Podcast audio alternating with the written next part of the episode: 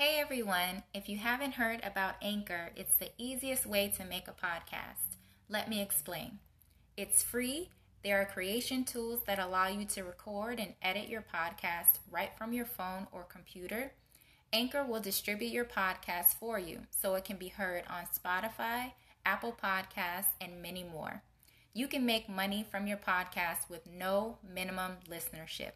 It's everything you need to make a podcast in one place. So make sure to download the free Anchor app or go to anchor dot f m to get started.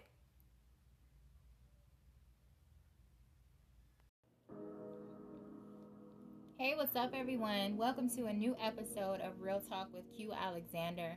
I know it's been a while, but I am back and I have some things to say, so please listen, pay attention, and feel free to share with your family and friends. Today's topic is victim blaming, and it's something I feel needs to be discussed more, and I am here to shed some light on it. People seem to want to believe that a person is lying before they want to believe that they are telling the truth about being mistreated, abused, or experienced any form of trauma. Just because you didn't see it doesn't mean it didn't happen. And I'm not saying that some people don't lie for attention or seeking revenge or whatever the case may be, but let's not be so quick to assume. Let's also not act like a person will just openly say, yes, I am out here abusing people, I'm mistreating people, because most times people have to get caught for the truth to come out instead of them just being honest. One of the things my mom has always told me is, what's done in the dark always comes to light. And that is a true statement that I've witnessed many times throughout my life. Stop putting victims down and trying to make them feel guilty for things that perpetrators have done to them. Let's be clear. Victims of crimes or any wrongdoing are not to blame.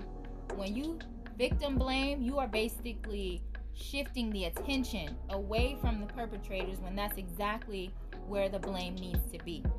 That is a statement I've read online, and that is one hundred percent accurate. This basically allows perpetrators to continue to abuse victims and commit crimes because people are more focused on blaming victims for telling the truth versus holding perpetrators accountable for lying and doing wrong. I want to send a message out there to the victims that I support you, I understand you, you are not alone. Speak up, join support groups, be around people who believe in you, encourage you, and uplift you. You did nothing wrong. Although I have healed from experiences that I have gone through, I still use my voice because I know that there are a lot of people out there who are suffering in silence. They're afraid to speak up. If they have spoken up, people didn't believe them. People who they thought would support them and have their back. I understand how that feels. So I'm going to continue to use my voice and speak up for what is right. Another thing, I want to send a message to people out there who are on the outside of situations and they always have something to say without understanding the full story or caring to understand the full story. Don't ever tell someone to stop playing a victim. This is not them playing a victim in a movie role. This is a reality. This is something that actually happened in their real life. And when you say things like that, it invalidates their experiences. Don't tell victims that you must have done something wrong or somehow try to dissect the truth of what they're telling you, but you don't have that same energy where you can address the perpetrator who actually caused harm. It's bad enough that they have experienced levels of trauma and domestic violence and abuse, whether they were beat, whether it was mental, whether it was emotional, physical, it all ties in together.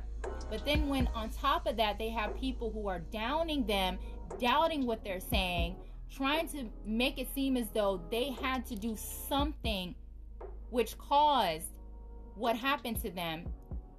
In that moment of you saying those things, you are victim blaming, and it needs to stop because it's not right. Perpetrators should not be protected while victims are blamed and neglected. So remember that. So I wanted to just touch on that subject because, again, I feel society is very twisted in the way that they think. We always want to find some way to twist the truth, to take away from someone's experience. You can't tell someone what they went through more than they can because they actually lived it. They are going through it. They have gone through it. So let's be supportive and let's support what's right. That's what needs to happen. Because too often, you have people that go through depression. They become suicidal because they feel they don't have a safe place to open up to. And it shouldn't be like that. We shouldn't be protecting people who are out here being reckless and causing harm to people and putting down the people who are actually hurting. That is not right. So I'm going to continue to speak up for it. I don't want anyone supporting me who thinks that victim blaming is okay. So if that is something that you do, if it's a case where maybe you don't realize that that's what you were doing, I hope that as of today, after you hear this episode, that it is something that you stop doing. And think about how you would feel if you were the person that was in a situation and you went through some level of trauma, how you would feel if people did that to you. If you decided to share your story and open up and people were just putting you down, trying to make it seem as though, okay, well, you had to do something. There's no way that someone would have done those things to you and you didn't do something to trigger it, to warrant that to happen to you. So let's choose our words wisely, be mindful of the things that we say and how we treat people. So I hope that you enjoyed this episode today. My hope is to always spread awareness and make a positive impact and be able to help people out there. So I want to thank everyone who has been continuing to show support, listening to the episodes of my podcast all over the world. I see you and I appreciate you. I will be back with another episode soon. Until then, as always, I am wishing everyone peace and blessings.